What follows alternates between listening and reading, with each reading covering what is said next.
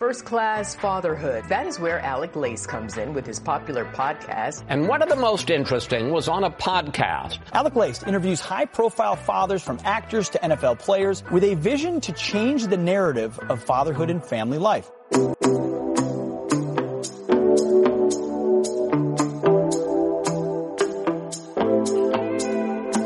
Welcome, everybody, to episode 658 of First Class Fatherhood, a family made media podcast.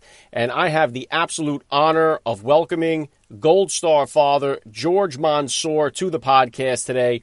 George Monsoor is the father of Navy SEAL Medal of Honor recipient Michael Monsoor.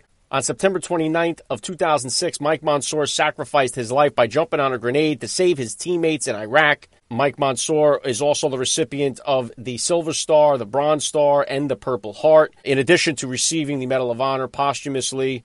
George Monsoor has a new book that's out right now Defend Us in Battle The True Story of MA2 Navy SEAL Medal of Honor recipient Michael A. Monsoor.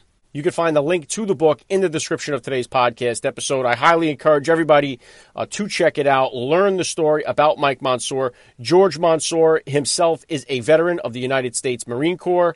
I know now that we are past Election Day here, all eyes turn towards Veterans Day and remembering the veterans uh, who fight for our freedom in this country and around the world. George Monsoor and his wife received the Medal of Honor from President George Bush. I'm going to play right now for you guys the Medal of Honor citation that was read at the presentation so that you guys get a better idea of who Michael Monsoor was and what he did. Take a listen. The President of the United States, in the name of the Congress, takes pride in presenting the Medal of Honor posthumously to Master at Arms, Second Class, Sea, Air, and Land, Michael A. Monsoor, United States Navy for conspicuous gallantry and intrepidity at the risk of his life, above and beyond the call of duty, while serving as automatic weapons gunner for Naval Special Warfare Task Group Arabian Peninsula in support of Operation Iraqi Freedom on 29 September 2006. As a member of a combined SEAL and Iraqi Army sniper overwatch element, tasked with providing early warning and standoff protection from a rooftop in an insurgent held sector of Ar Ramadi, Iraq, Petty Officer Monsoor distinguished himself by his exceptional bravery in the face of grave danger. In the early morning, insurgents prepared to execute a coordinated attack by reconnoitering the area around the element's position. Element snipers thwarted the enemy's initial attempt by eliminating two insurgents. The enemy continued to assault the element, engaging them with a rocket propelled grenade and small arms fire. As enemy activity increased, Petty Officer Monsoor took position with his machine gun between two teammates on an outcropping of the roof. While the SEALs vigilantly watched for enemy activity, an insurgent threw a hand grenade from an unseen location which bounced off Petty Officer Monsoor's chest and landed in front of him. Although only he could have escaped the blast, Petty Officer Monsoor chose instead to protect his teammates. Instantly, and without regard for his own safety, he threw himself onto the grenade to absorb the force of the explosion with his body, saving the lives of his two teammates. By his undaunted courage, fighting spirit, and unwavering devotion to duty in the face of certain death, Petty Officer Monsoor gallantly gave his life for his country, thereby reflecting great credit upon himself and upholding the highest traditions of the United States Naval Service. I don't know about you guys. I get chills every time I watch this ceremony. You could see it on YouTube. You could see President Bush get choked up as he is talking about Mike Monsoor, a American hero and let's never forget, guys, that we wouldn't stand a chance in this world without the men and women of our military, of our armed forces. You guys know how much I love, admire, and respect our Navy SEALs. I've had so many of them on the podcast here, including quite a few that had served with Mike Monsoor, including uh, Jocko Willink, J.P. Dinnell, and Kevin Lacz, just to name a few. Mike Monsoor's story is one that reminds us that our freedom is not free and let's not forget that we live in the greatest nation on the face of the earth, and we have it for a reason, and it's because of men like Mike Monsoor. And we owe everything to men like George Monsoor, who have literally given everything for this country. So I'm absolutely honored to have George Monsoor on the podcast today. He will be here with me in just a few minutes, so please stick around for the interview. And today's interview with George Monsoor was recorded on video and is available for you guys to watch on my YouTube channel. So if you'd like to watch today's conversation between the Gold Star father and myself, please subscribe to First Class Fatherhood on YouTube.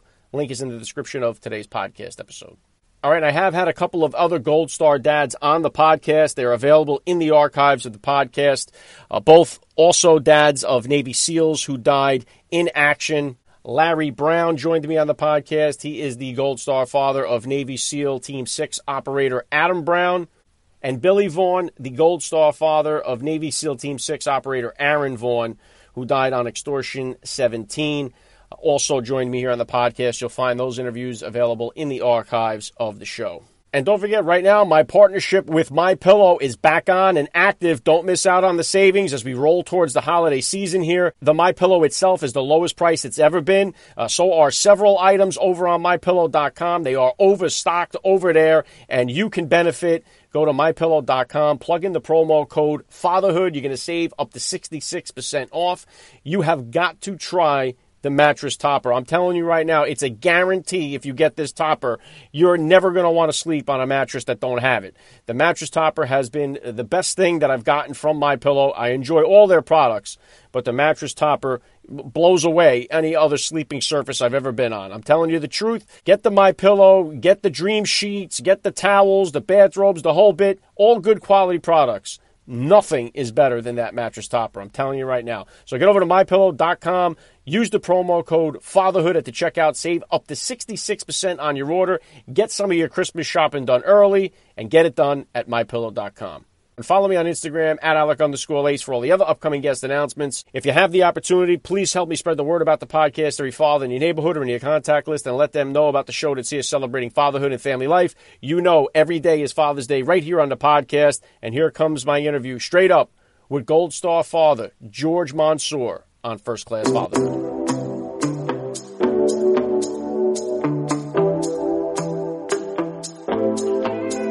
Joining me now, first class father George Monsoor. Welcome to First Class Fatherhood. Thank you. It's a, it's a kind of an honor with all the people you've had on your show. Well, listen, this is really is truly an honor for me. So I'm, I'm honored to have you on the podcast. Let's start like this. How many kids do you have? How old are they? Uh, we had four. We had a, a daughter. Uh, She's 42. I have a son. Uh, I have a son, uh, James. My daughter was Sarah. James 41, and uh, Michael uh, would have been uh, would have been around. Uh, sure, how old he would have been? I have to stop keeping track. Uh, probably about 40, and then there was my youngest son, uh, Joseph, who's uh, 37. Yeah, and, and obviously um, you talk obviously, George, we're talking about you, you know your son, uh, American hero, uh, Michael Monsoor. We're going to touch on him just a minute, as well as your book. I got a copy of uh, "Defend Us in Battle" right here. We're going to jump into that in just a second. But if you could, George, please just take a second to hit my listeners with a little bit about your background, if you could. Um, I was in the uh, Marine Corps. Uh, went in in 1968. I was in helicopters after the uh, service, uh, went back to school, uh, studied business. Um, I started opening up business, started off with uh, contracting business. Uh, I bought a store for my uh, sister who was having some problems, and we ended up building five women's stores and started manufacturing clothes. bought a restaurant, 300 seat restaurant, and then a little property and had a couple of race horses and made money and lost money. That's kind of uh, what I've been doing. Yeah, I, have done the same. I, I, didn't own any race horses, but I, I, grew up going to the track, so I, have made money and lost a ton on them as well throughout my life. I can I can assure you of that.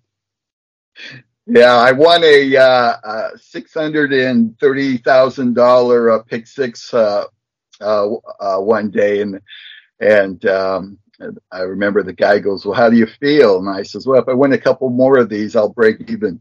yeah, yeah, that, that that's a true gambler answer right there for sure. So, uh, take take me back if you could, then George, to the beginning of your fatherhood journey. Then, around how old were you when you first became a father, and how did that experience change your perspective on life? Uh, we were married for about uh, five years before we had any children. I, I really didn't want to have any children. Uh, we were doing just fine. My wife was teaching at a junior college. I had my businesses and uh, it was uh, just something that uh, really caught me off guard. And we had the first child, Sarah. Um, I just fell in love. I couldn't have been happier. Uh, I was just, I was just thrilled having this daughter, and I, I just, I could feel myself changing.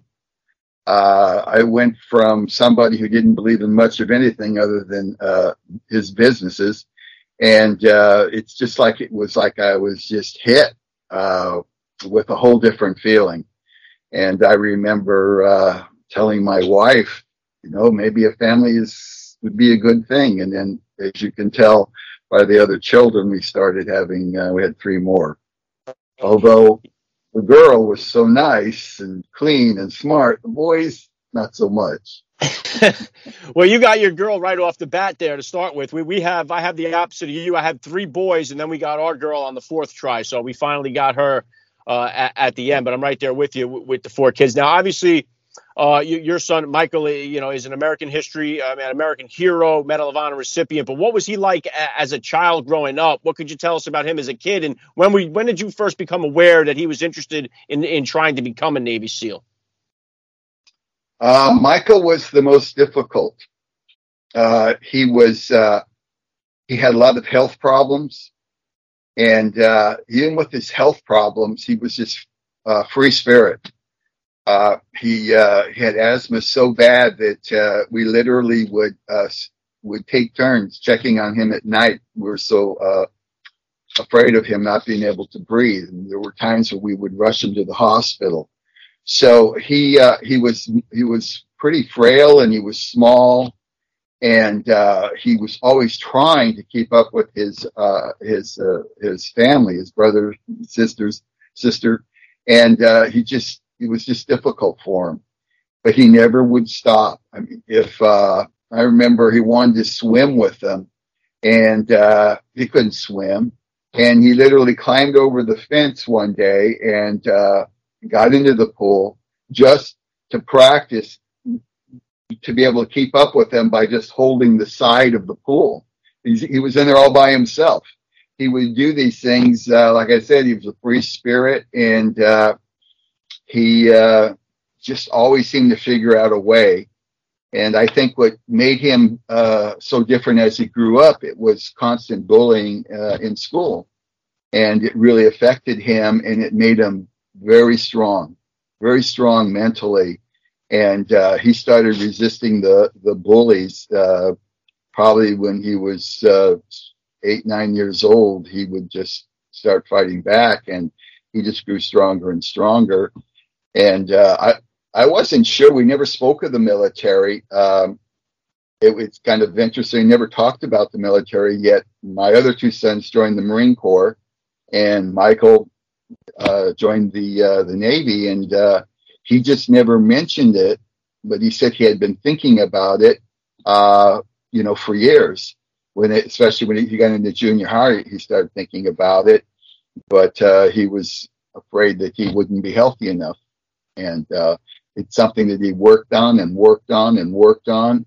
And when he was determined, uh, he was going to do it it's incredible, George, and thank you for your service as well. But it's just from just from interviewing so many different Navy SEALs, the pipeline to get through that training, as we know now. Now there's so much written about what goes on there. The, the, just the improbability of people making it through there. The attrition rate is so tremendously high and so hard to get through. So to hear uh, Michael with some of the struggles with asthma, uh, going through and, and, making it through there is, is, unbelievable that, that he could pull that off. And one thing, and as just bringing it back real quick, uh, you know, Defend This in Battle, the new book that you have out and available about Michael's life. I didn't know just from reading the book, I didn't know that he uh, that he quit uh, BUD/S training and that he rang the infamous bell three times to quit and walk away. And I can only imagine going through where he came through to get to that point, how discouraging that must have been. What what was he like? What was his attitude like? What what was Mike like uh, during that period where he dropped out of the training before he got a chance to go back and obviously make it through the pipeline?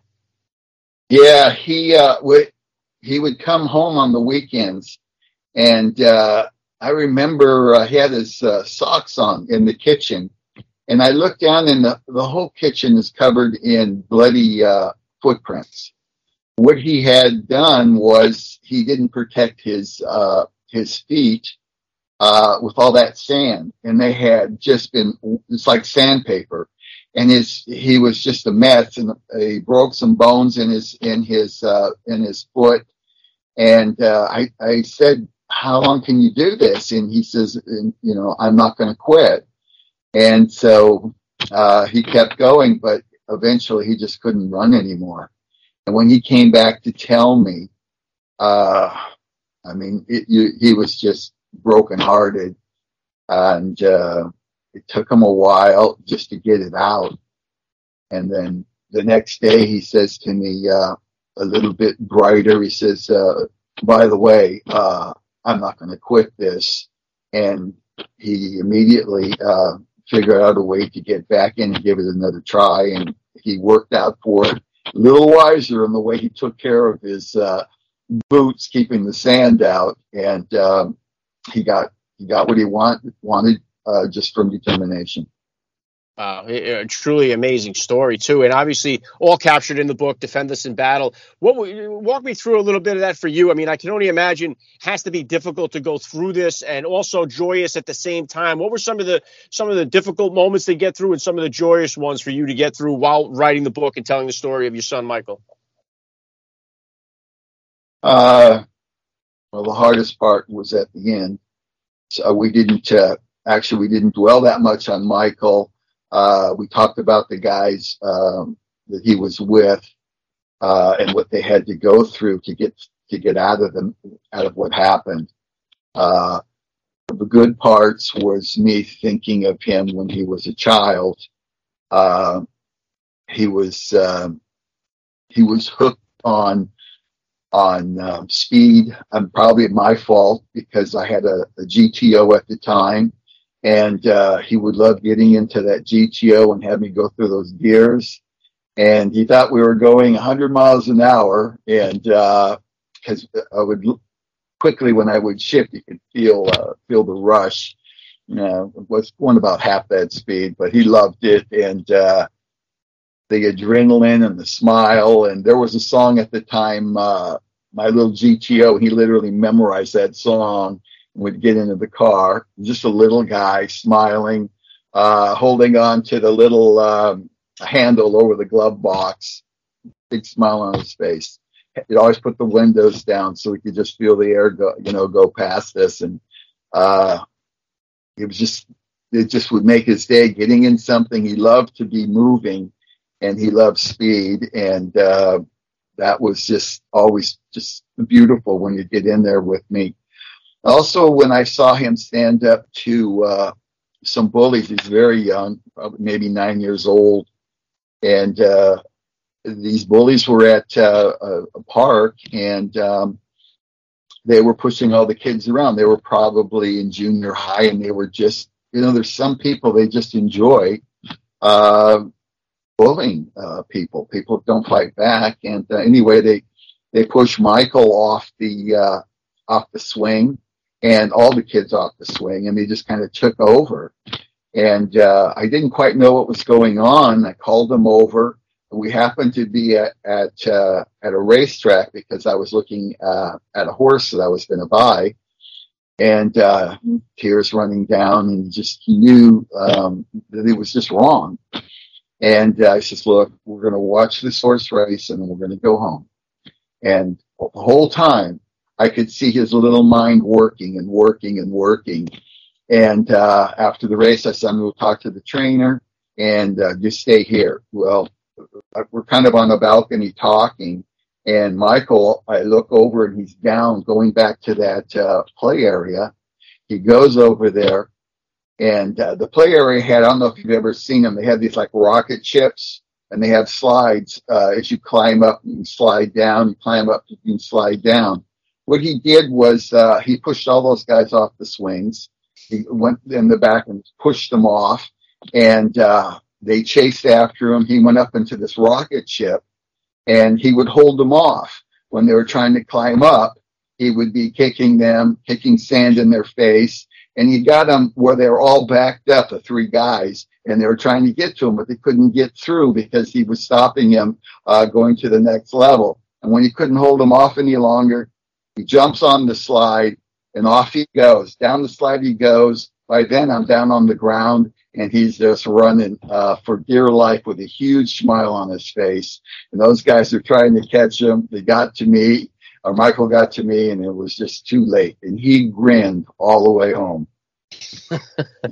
I, I love that, George. And I know just just from having the opportunity to speak with some of the men that served with him, uh, uh, Jocko Willink, Kevin Lacz, uh, JP uh, uh, Dinnell, uh, these guys, he left such an impression on these guys. Obviously, uh, you know, they, they, all loved him and they all speak so highly of the man he was uh, as just not only just as a teammate, but as a person. And I know a lot of that comes from uh, the way he was raised and the fact that, uh, you know, you're a first class father as well. And, and I'll tell you what, one thing that drives me nuts in this country right now, George, is that patriotism is looked so down upon by so many people in our country, and I think we need more stories like this, like Michael's, to be told because uh, we he's the ultimate living example of that freedom is not free, and that so many people have sacrificed uh, so much for the country and the freedoms that we do have. And so, what what do you hope that people will uh, get from this book, Defend This in Battle, and who do you hope gets a chance to read it?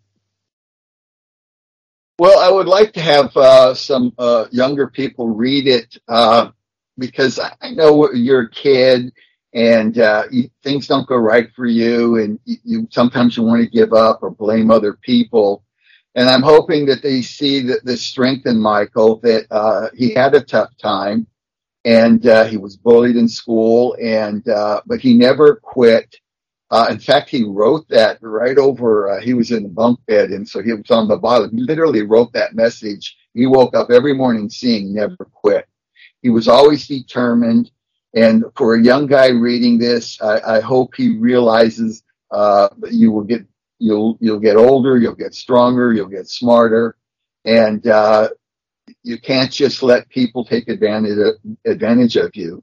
Uh, and I hope also they'll realize uh, how much Michael loved this country, and it's a great country. And it's unfortunate that um, people are getting the wrong messages, and uh, hopefully uh, they will realize, you know, this country obviously uh, isn't perfect, but it's the best country in this in this world. Uh, we have so many freedoms, and for those freedoms, there are obligations. And that's why our citizens should understand that, it, like you said, it's not free. Yeah, very well said. And obviously, Michael laid down his life for his friends, and, and our Bible, the Bible tells us that uh, you know th- there is no greater love than this. Uh, was faith a big part of Michael's life? Was it a big part of your life in, in raising your kids? And what would you say were the top values you hope to instill in them? Uh, faith. Um, faith wasn't big in my life until I started having kids. I started realizing these were gifts and they were special. And, uh, I, I really started taking it pretty serious. In fact, I did take it serious because you have children. Uh, it's a whole different deal. You're, you're responsible to get them ready for life. And I felt it was important that they understand there's something bigger than all of us out there.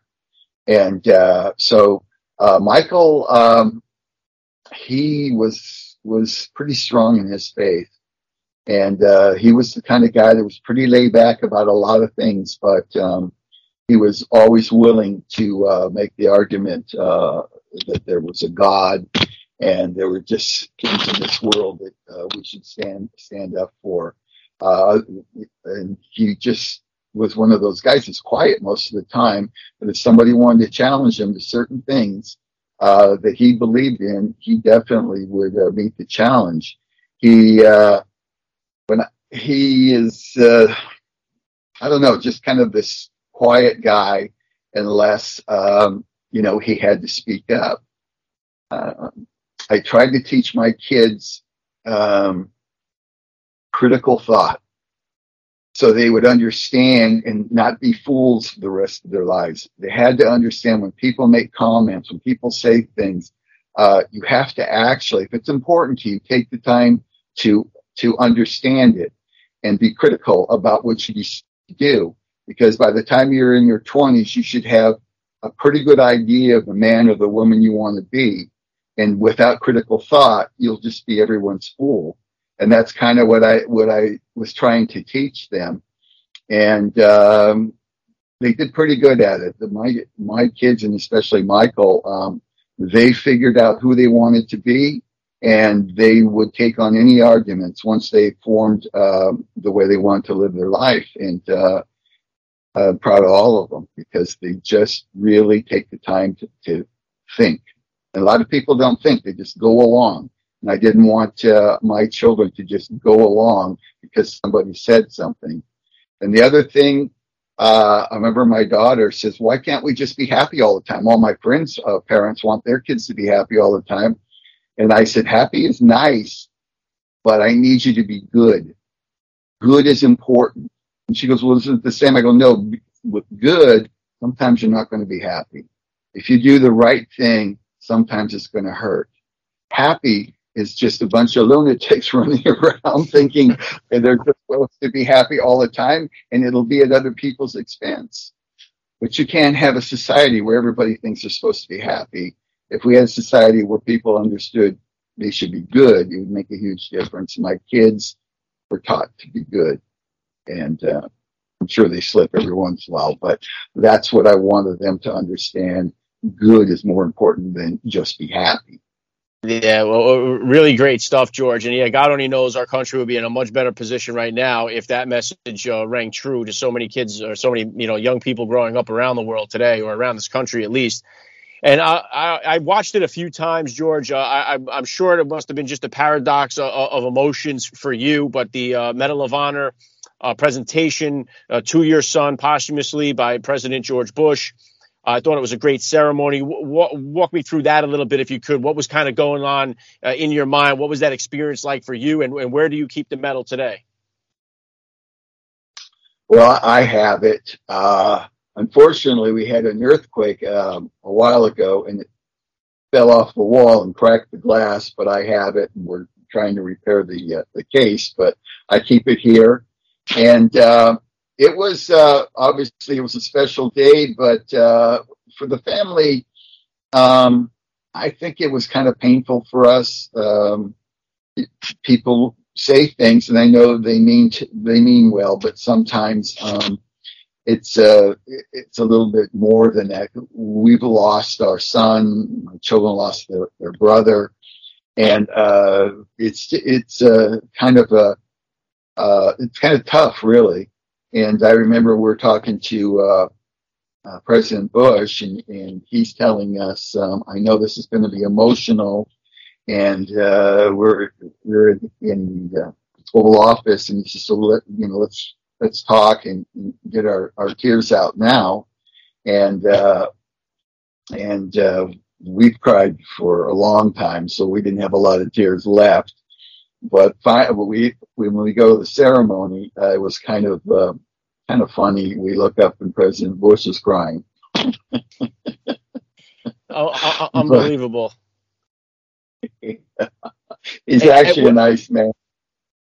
and I, I, know that um, I could only imagine that from I mean it must have set, almost seemed like a second funeral at that point just the way that everybody was honoring your son and doing all that you have to kind of relive it over and over again as everyone's talking about him but what what would you say how did your relationship with your other children uh, did it change at all? What was what was your experience like as a father with your other children uh, since Michael gave his life for the country?